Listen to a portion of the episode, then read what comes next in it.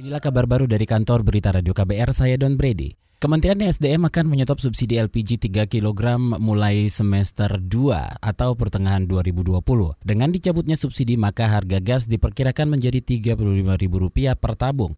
Kementerian SDM berharap penyaluran LPG 3 kg bisa lebih tepat sasaran. Ada beberapa skema untuk penyaluran subsidi LPG 3 kg. Salah satunya menggunakan kartu atau barcode yang terhubung dengan perbankan.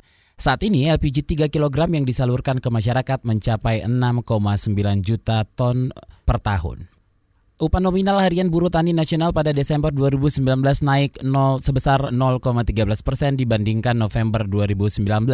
Kepala Badan Pusat Statistik Suharyanto menyebut meski upah nominalnya naik, upah real yang menggambarkan daya beli dari pendapatan petani mengalami penurunan. Pada bulan Desember 2019, inflasi di pedesanya adalah sebesar 0,28 persen, sehingga meskipun upah nominalnya naik 0,13 persen, upah real buruh tani pada bulan Desember ini turun 0,14 persen.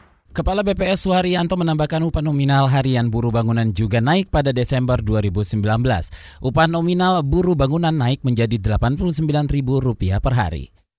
Dari berita mancanegara, saudara militer Filipina berhasil membebaskan Muhammad Farhan, seorang warga Indonesia yang disandera kelompok Abu Sayyaf. Farhan merupakan satu dari tiga WNI yang diculik Abu Sayyaf di perairan Tambisan, Lahat Datu, Malaysia 23 September 2019 lalu.